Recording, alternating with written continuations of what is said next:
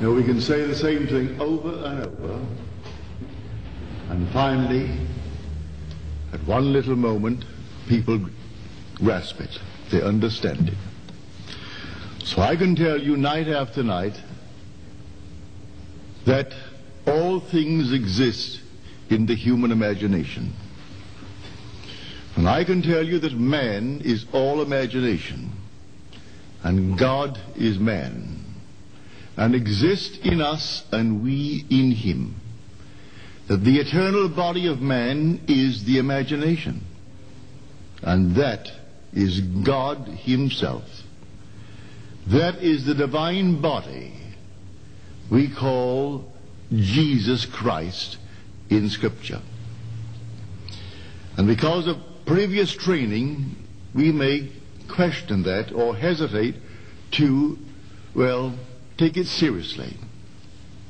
Tonight, I hope I can show you through stories how true this is. You may never really lose yourself to the extent that I wish you would, but nevertheless, I'll tell you.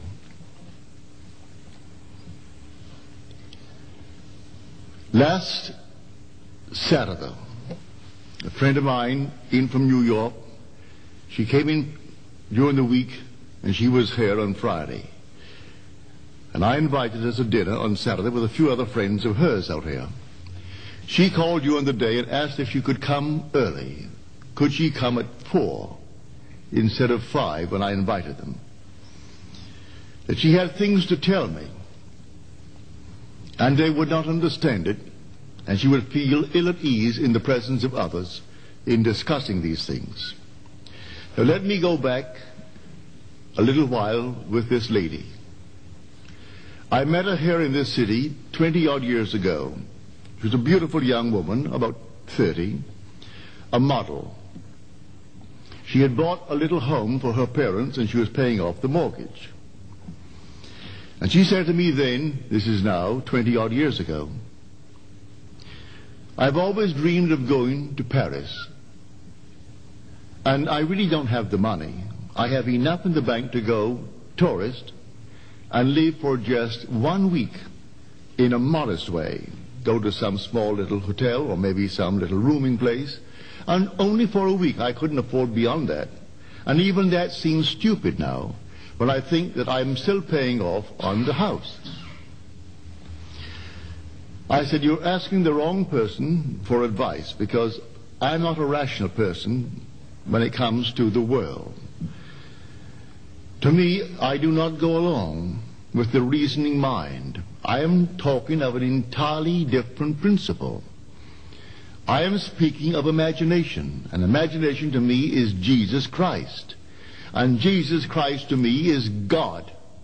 And there is nothing but God, and all things are possible to God. If you want me to give you a reason for going or not going, do not ask me. You want to go, and you have just enough for a quick one. One week in Paris, maximum. Go tourist and live modestly and come back. Well, she didn't tell me what she would do, but she did go. On the second day in Paris, on a blind date, she met a man, 23 years her senior. He was already married five times. There was no offspring, but they fell in love. He divorced his fifth, married her, and they were blessed with a child, the image of that man. When I saw pictures of him, he was born in Russia, when I saw pictures of him, it could have been pictures of his little boy. Through the years. Well, the man is very wealthy. He came into a fortune. International business. Factories here in our country, factories in Paris, factories in Puerto Rico, and factories all over. A very, very wealthy man. He went wild over this offspring. Well, as the boy grew, he was then two and a half years old, and one night I had a vision. and I saw a little boy. He was about five years old, handsome beyond measure. And he told me that I was his father. I said, well, if I'm your father, then when are you going to come on earth and be my son? So I am your father. Are you coming down to earth and be my son? He said, yes. I said, when? He said, on the 10th of November. I said, you are? Now this is late September. So I said to my wife the next morning, I said, darling, you know you're going to have a baby on the 10th of November. well, she said, I really believe all that you teach, but after all, this is ridiculous. I'm not even pregnant. This is late September. I'm going to have a son on the 10th of November. she said, no, that is out. I said, all right, that's what he told me anyway. That night in New York City at my lecture, this lady appeared. Her little boy was two and a half, and she was away out in hell.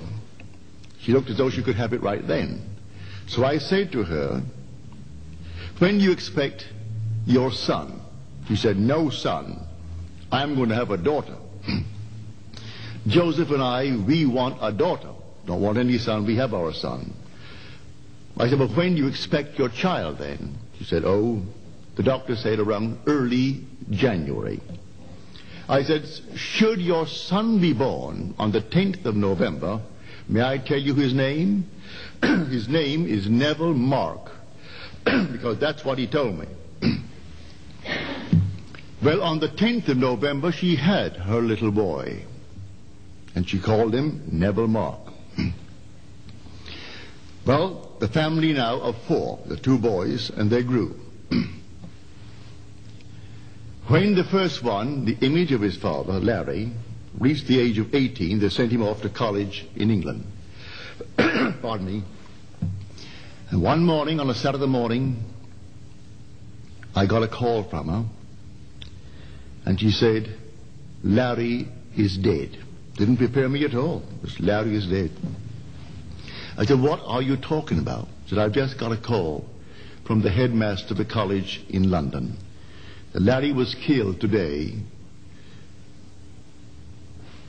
suddenly in this automobile accident. One of five, but he was the only one killed. The others survived. He wasn't driving the car, he was in the car. And we are leaving within an hour. Joseph and Neville and myself were leaving in the hour to go to London. So they did and brought back the ashes of Larry and scattered it in Central Park. She went into shock, completely shocked. And for two months, she wasn't here. Her husband called me long distance.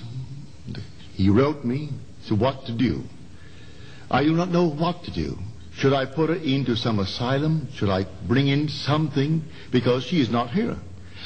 she refuses to be part of this world. But you do not know this woman. She has a determination that is like steel. You can't divert her. She can take any goal in this world and realize it. and she had one goal now. She had to know about Larry. If what I'm teaching is true, that all things exist in the human imagination, then Larry existed in her imagination. and she had to see him and touch him and know him and know that he survived. She said, my religion failed me. My philosophies failed me. I couldn't open a book. Nothing could in any way encourage me or support me. and I lived in this state, just completely in shock, to the despair of my family. And on this morning, two months later, I felt something surging within me, surging and surging. And then out of my own being, here comes Larry. He is seated on the side of this chair in my bedroom. It's my bedroom. He lived on the 33rd floor on Central Park South. Here is Larry. And then I said, Larry, there? Well, I can put myself there too. And she did. I sat right next to him and felt him. Then I brought Neville and he sat next to me. And here the three of us, I've never seen Larry so beautiful. His face was just like velvet. You've never seen such beauty of skin as Larry. And we communicated without the use of words. And he said to me, Mother, I didn't want to hurt you. And here he's talking to me without any use of words, but he's telling me, and I'm listening, that I said to Neville, Neville, go and get Daddy. Daddy was then in the living room. This is the early hours of the morning, about six. Go and get Daddy and tell Daddy to come. And the minute he got up and started towards the living room to bring his father, something happened in her and something broke. And then the whole thing faded. But she said, at that moment, I was completely cured. I had a pain that no doctor could help. No philosopher could help. No religious person could help. No book could help. Here I am in a pain. A pain that no one could understand. It was a physical pain. My body was racked with it. And at that moment, I was completely relieved of all sense of loss and all sense of pain, and I proved that all things do exist in my own wonderful human imagination. And that's where Larry was. I brought him out as an objective being seemingly independent of my perception of him. And he sat on the side of that chair, on the arm of the chair, that big chair in my bedroom, and Neville sat on the other arm. I sent Neville to call Daddy, and then I went in. After it broke, I then got off the bed. And I went into the living room, and here was Joseph reading the paper. And I told him what had just happened. And do you know, he was just like a shadow a shadow that talked. I looked at my husband, and here he's only a shadow, a talking shadow. That day I had to go out.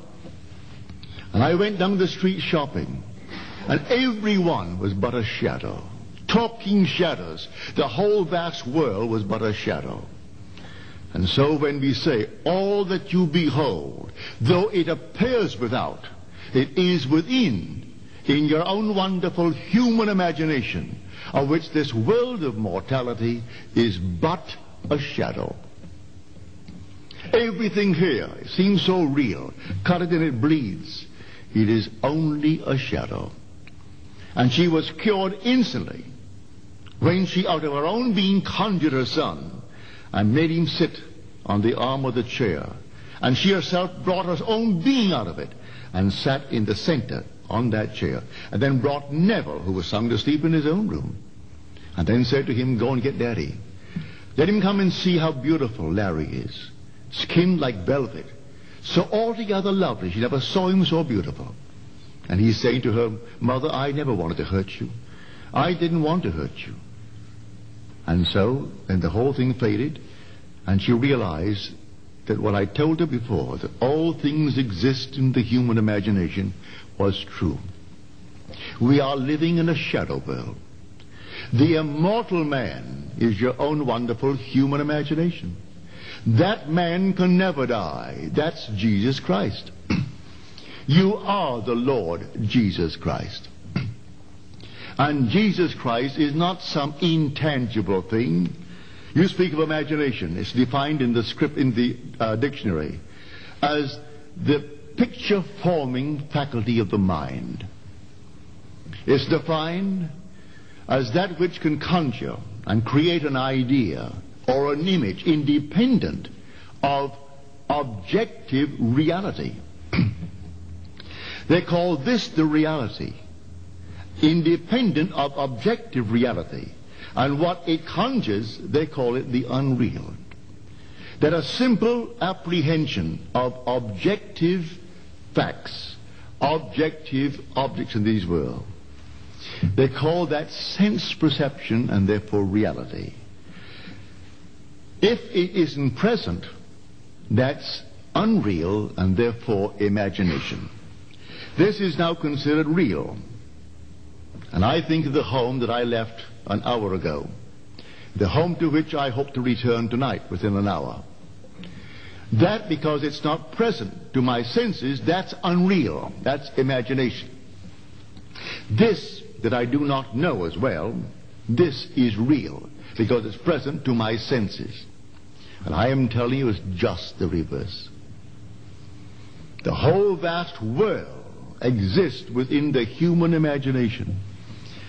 And if you are as intense as that woman, I have never met anyone more intense than that woman. She said to me, we got notice we had to vacate our business, that is the building, on 57th Street between Fifth Avenue and Madison. A most expensive neighborhood where you pay fifty, sixty, seventy thousand dollars for an area not as big as this a year in rent. Certainly not as big as this room. One floor. He's a couturier. He has his factories in London, in uh, Paris, factories in New York, factories in Puerto Rico. and here an area not as big as this. It's long and narrow and could not, if I took the square measure of this room, it could not. That place could not be this big. And he was paying sixty-five, seventy thousand dollars a year rental. In his own place for living, he paid twelve hundred and fifty dollars a month for that 33rd floor apartment that he had. That's a lot of money. Plus running businesses and paying a payroll to maybe 150 or 200 people every week. That runs into a fortune. He received notice that they're going to terminate his lease because the IBM, the International Business Machine, bought the building to demolish it and build a huge big building for themselves. Headquarters in New York City. He had to get out. He began to give her all kinds of reasons why he couldn't find a place. She said, Don't tell me what you don't want. Don't tell me what can't be done. Tell me what you want. You name them. I don't care how many you name, you just simply name them. She said, I want a building on 57th Street between 5th Avenue and 6th Avenue. And they say there is no building for sale, not even for rent, but certainly not for sale. Don't tell me what is not, tell me what you want. Now he said, we have 18 months to go on our present apartment. It's $1,250 a month. I would like to move and reduce our rent. All right. But who is going to pay 1250 and take over my lease? Don't tell me who is going to do it. Tell me what you want. Well, that's what I want. I want to get out of that lease and find a place just as nice as tall as that, they were on the 33rd floor, up to the 30s, where I can have a view and not pay that sort of money. He gave her 12 things. She has the capacity to go into these states and bring them out, and they are objective to her. Every one. He found the place, number 41 West 57th Street, eight-story building. It wasn't for sale. He didn't, she didn't concern herself with what is or is not for sale. She got it. They are there now. Someone came in after she released the apartment in her mind's eye and actually moved into another one right next door to this on 57th Street. Someone came in and said, I'll take over your lease at the same rent, 1250 And then she found a place on the 30th floor, right adjacent to where they own now the eight-story, uh, eight-story building for $650 a month, reducing it by $600. Everything that he requested, she did it. That's her intensity. And she was determined to know, to know what happened to Larry. She wanted to prove to her own satisfaction that Larry survived, that Larry is real. It's not just a dream that her Larry is a solid reality. And she could put her hand on Larry and talk to Larry and communicate with Larry. And the whole thing became a reality to her. That is Louise. She has proven beyond all doubt the truth of what I'm trying to tell everyone that I meet.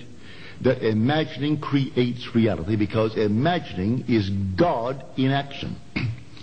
that the human imagination is Jesus Christ, and there is no other Jesus Christ. That is the Lord, Jesus Christ of Scripture. So I do not say you will be as intense as she is. I wish you were. She can go into some material thing which doesn't interest me at all, like money, and come out and make a fortune, as she has made a fortune. And she was as poor as a church mouse when she first heard me. She had never heard such strange, peculiar, unreasonable statements as she heard from me. And her first contact with me was to ask that question, what should I do? Should I go to Paris? It isn't rational. And I told her, I am not speaking of anything rational in this world. I am speaking of a power that isn't rational. The rational mind is simply the interference between the being that you are and this so-called world that you think so real. No, the rational mind, let it be what it wants to be. but I am not talking about that. I am speaking of something entirely different, and the world calls this being of whom I speak Jesus Christ. But they do not know Jesus Christ. Jesus Christ is a being. It's not some peculiar, as some friend of mine wrote the other day, it is not an essence. Imagination is not a vague essence. As she said, imagination is a being, a majestic being, a being of infinite love, but a being. For now, you heard me tell the story of my dear friend Melo, the little girl, just eight or nine years old. Well, I got another letter from her. And the other letter, she said, I went to your lecture. And do you know? At the end of your lecture, you say, This little girl is Peter. And when I die, she will see the same king that she saw when I took her to France. And do you know what? At the end of your lecture, you took off your coat. But I didn't see you take off the coat. I saw you take off your skin. You took off your skin. And I could see right through you. And right behind you was the king that I saw in France. And do you know what? He was you. And next to the king was a tombstone. And on the tombstone was written the word never. And then he faded. And everything faded. And then I woke. Wasn't that incredible? And she spells the word incredible, credible, incredible. Reminds me of my little girl when she was four, and someone said, What does your father do? And she said, He is a lecturer. and I have never heard the word lecturer, but what I think of Vicky and her word, a lecturer. and if someone gave us something, say, uh, for Christmas or something, and you couldn't find out, what on earth is it? What is its purpose? And then Mother would say, I wonder if it is functional. She couldn't pronounce the word functional, and she would say functional. Well, I have never heard the word functional since, but I think of functional. so if we get anything today that we can't quite understand what it is, which quite often at Christmas you get all kinds of things that you don't know. What on earth is it? What could you do with it? And so you put it in the gift drawer.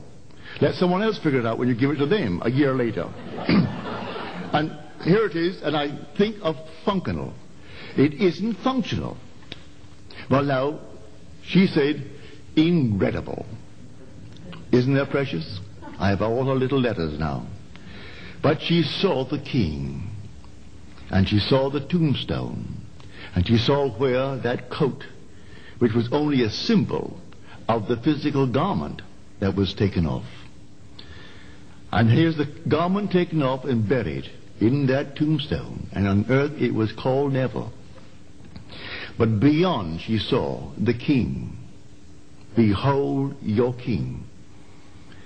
And she said, and it was you. And then it faded. Wasn't that incredible? So I tell you, you are an infinite being, an immortal being. You didn't begin in your mother's womb and you do not end in the grave. You are forever and forever and forever. And you are that king. You will awaken one day and you will not be any less than the being spoken of in scripture as Jesus Christ. There is only Jesus Christ in the world. There is only God in the world. And you and I will be one. One body, one spirit, one Lord, one God and Father of all. Let no one tell you because he precedes you in the awakening that he ranks ahead of you. No one ranks ahead, even though you precede the one in the order of awakening. For there's only one being who is awakening. And that one being is God. And God is your own wonderful human imagination. if you could only be as intense as Louise towards physical things, you could in the immediate future get anything you want in this world. I personally have no desire for such things, none. But she has, and all well and good. She has it, let her have it to the extreme. She came in, she insisted four years ago on giving me a certain picture because I, just to compliment her, passed an opinion about this painting she had made, a copy of one, a great picture. It wasn't a great picture. The original was. And she offered it to me, and I said, no, I will not take it. I'm going to California. I'm certainly not going to take that frame that big and take it back to California. Do you know a friend of mine, he's here tonight. He went on a business trip to New York, and she persuaded him to bring it, and he brought it to me.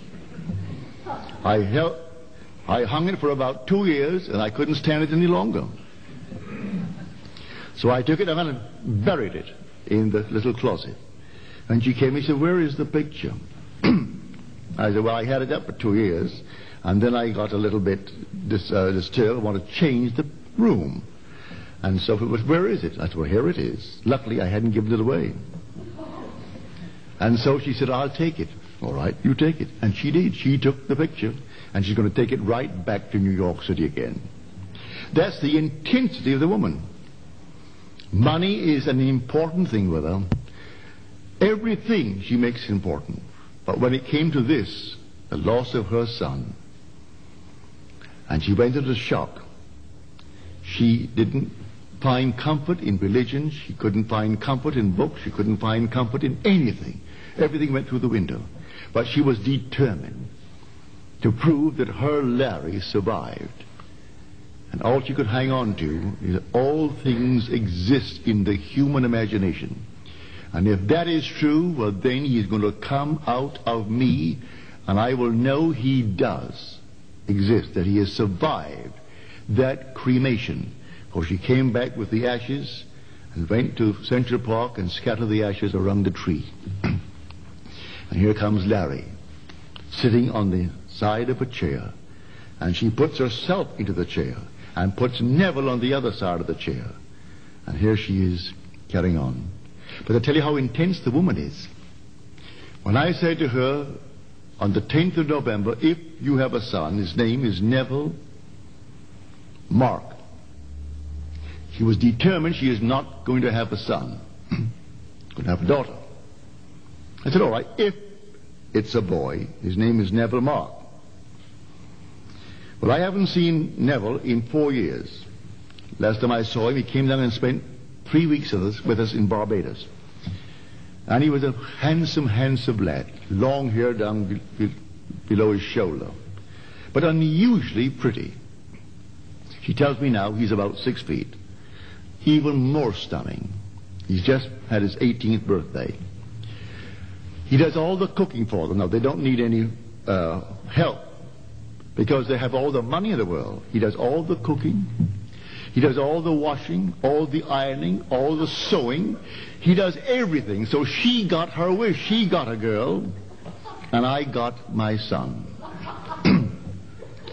he was a son.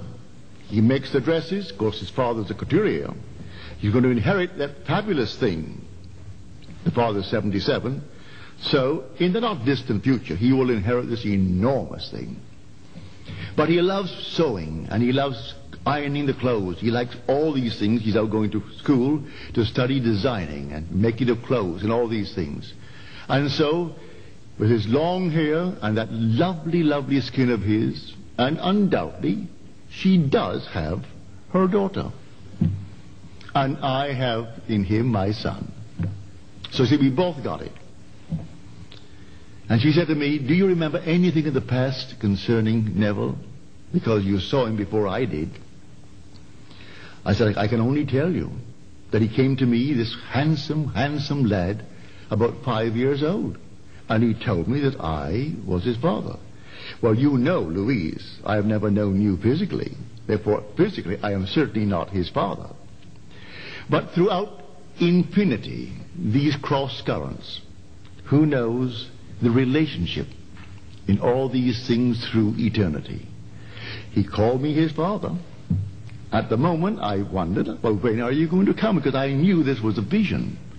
And I knew he was not my son in this world. I knew my little girl Vicky when she came to me at the age of four or five. And she too called me daddy. And I said, if you, you are my daughter, if I'm your daddy, then what is your name? And she said, Victoria. And Simpson danced away. So when she was born, I called her Victoria. She has no middle name. She didn't give me a middle name. She said, my name is Victoria, so I called her Victoria. Now she's known to all as Vicky, but she has no middle name. I saw so vividly when she appeared to me when she was about, my wife was then about five months pregnant. And I said to her, we're going to have a little girl, and her name is Victoria. Well, she came into the world, and she looked just unlike the little girl I saw. But at four, she grew into that child. Because when she was born, she looked just like Gandhi. Not a hair on her head, bad ears, just, just like a little offspring of Gandhi. At the age of four, a mass of curls. She was the image of the child I saw when she appeared to me in vision, say about four or five years of age. And this lad, when he was four or five, was just like it. This handsome, beautiful lad. And today they say he's just well, a raving beauty, six feet tall, 18 years old, with his long hair, and he makes his dresses, does all the ironing, he sews, he does everything. And so Louise, at determination, it didn't come in in a physical form as a daughter, but it came in in spirit as a daughter. And I came in, and my vision was true. It came in as a boy, as I saw him, and he told me his name was Neville Mark. And so he is named Neville Mark. Goes by the name of Neville. So I'm telling you of the power within you. And that power is your own wonderful human imagination. And that is the only God in the world. There is no other God. That is the Jesus Christ of Scripture. So tonight, take it seriously. If you really have an objective in this world, and you're waiting for something to happen on the outside to make it so, forget it. Do it in your own wonderful human imagination. Actually bring it into being in your own imagination. Conjure a scene which would imply the fulfillment of that dream. And lose yourself in the act as you contemplate it and completely lose yourself in that state. If you're completely absorbed in it, you would objectify it and you would see it seemingly independent of your perception of it. But even if you do not have that intensity, if you lose yourself in it and feel it to be true, the imaginal act, then drop it in a way you do not know. It will become true. It will objectify itself on the screen of space and what the world calls reality, which is really only a shadow world, as she so clearly described it. Here was her husband reading the morning paper, and he was a shadow talking. She goes out the street, the shop, and everyone she passes is a shadow talking. All talking shadows. And it lasted for 24 hours. And then the whole thing returned to what the world calls a normal world. But in that interval, at that very moment, she was cured. And the pain left her, the sense of loss left her, and not once since that moment has it ever returned. No sense of loss, no pain, and she's now the same powerful woman she was prior to that horrible accident that took him out of her life. It took him, and she discovered the truth that she had been applying towards things. And now she knows it is true in the deepest sense of the word that all things exist in the human imagination. And that all that you behold, though it appears without, it is within, in your own wonderful human imagination, of which this world of mortality is but a shadow. And all this objective reality is solely produced through imagining. I don't care what it is. This room here, it first was imagined. The clothes you're wearing, well, that was all imagined. Imagining preceded the thing that you now call real in the world. But man does not know it, and his memory is so short, he forgets the imaginal act, and then the harvest, which one day he will reap. And when he's confronted with the harvest, he can't relate it to anything he ever did that could produce it. And yet everything that comes into his world, he did it. But he doesn't remember. His memory is faulty. One day he will awaken. And when he awakens, he is the King of Kings. He is the Lord of Lords. He is the Lord Jesus Christ. He is Jehovah. And here is this little girl, Malo. And her mother said to her, when I told the story, that she is Peter. and again she went home and she told. And the little child, quite innocently and matter of factly, accepted it quite normally and then said to her mother, It's an errand. I came to do an errand. I came to see God. That's the purpose of her being in the world, just to see God. It is an errand. I came to do an errand. I came to see God. Now here is a little girl, nine years old now. She is completely qualified now for apostleship. For that's the indispensable prerequisite that Paul lays down for being an apostle. And he asked the question in the ninth chapter of First Corinthians. He said, Am I not free? Am I not an apostle? Have I not seen Jesus, our Lord? He confessed he didn't see him after the flesh, but he saw him in spirit. And he insisted the one indispensable qualification for apostleship is to have seen the risen Lord. And so she has seen the risen Lord. She's qualified for apostleship. I will one day take that lovely child and embrace her, and she and I will fuse, and we will become one body, one spirit, one Lord, one God and Father of all. And then I will send her as I was sent. And send her into the world only to tell the eternal story. That's all that you're sent to do. You aren't sent to tell anything else, just the eternal story. This is a story that is taking place forever and forever.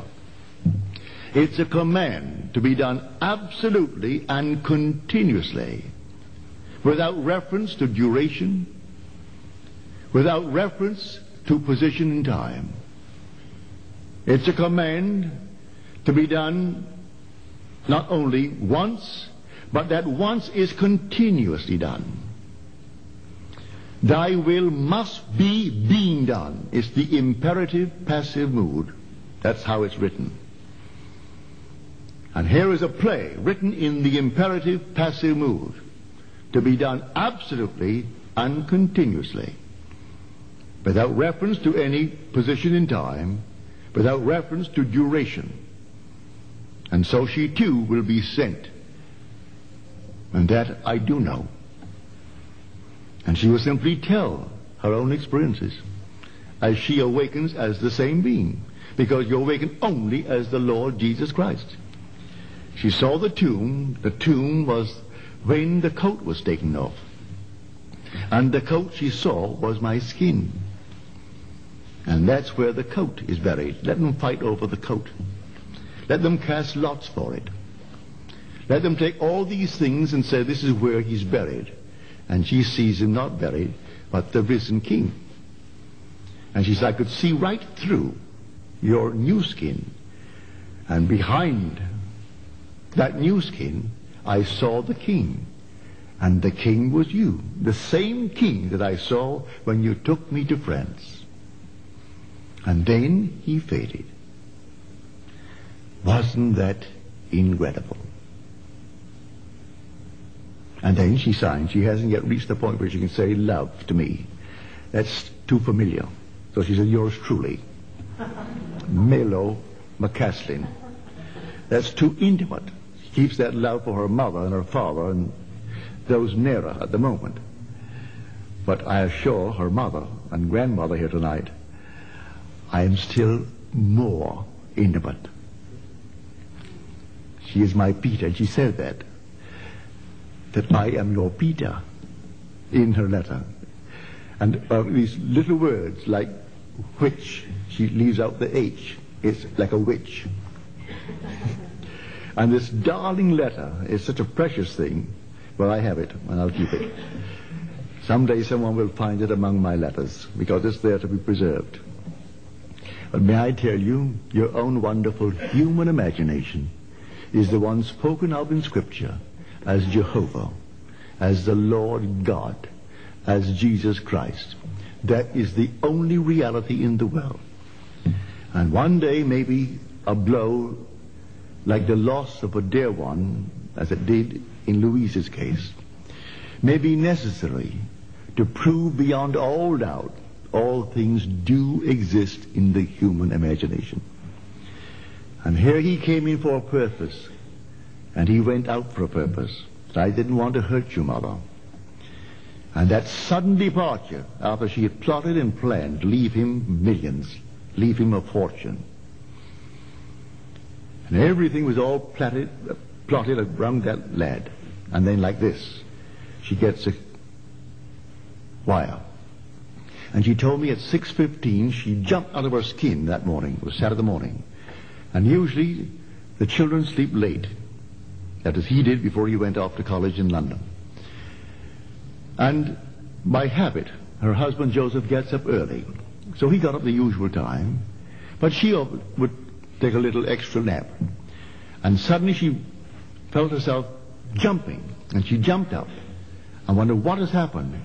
And I looked at the clock. It was 6.15. I wondered what has happened. Why did I do this? And then came Neville. Neville came in. And he always sleeps late on Saturdays and Sundays. And then came the call. And she asked the headmaster, when was he killed? And he said, 11.15. That's exactly 6.15 New York time. There's a difference of five hours between New York and London.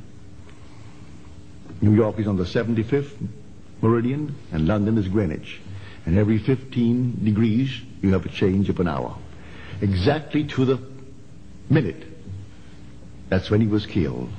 11.15 London time, 6.15 New York time. And she woke with a jolt and wondered what on earth has happened. And when she heard London calling, she thought it was Larry. And when she heard this voice, and it was not Larry's voice, she asked automatically, what has happened to Larry? And then he said, I'm sorry to tell you, Mrs. Burleigh, but Larry is dead. And that's the story.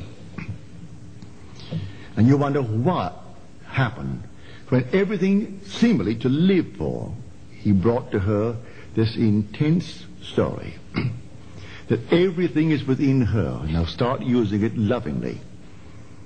Because in you anyway, and do not use it unlovingly. You can have anything in this world that you want, but do it with the same intensity, but do it lovingly. For God is not only your own wonderful human imagination, God is infinite love. And your imagination is not some vague essence. It is a being, a majestic being that can be seen. And when you see, you will see the King of Kings and the Lord of Lords. And one day you too will take off the coat. And others will not see it, but anyone with incurrent eyes will see it. And they will see that you took off your body. You took off the skin. And through that transparent body which you now wear is the King of Kings and the Lord of Lords.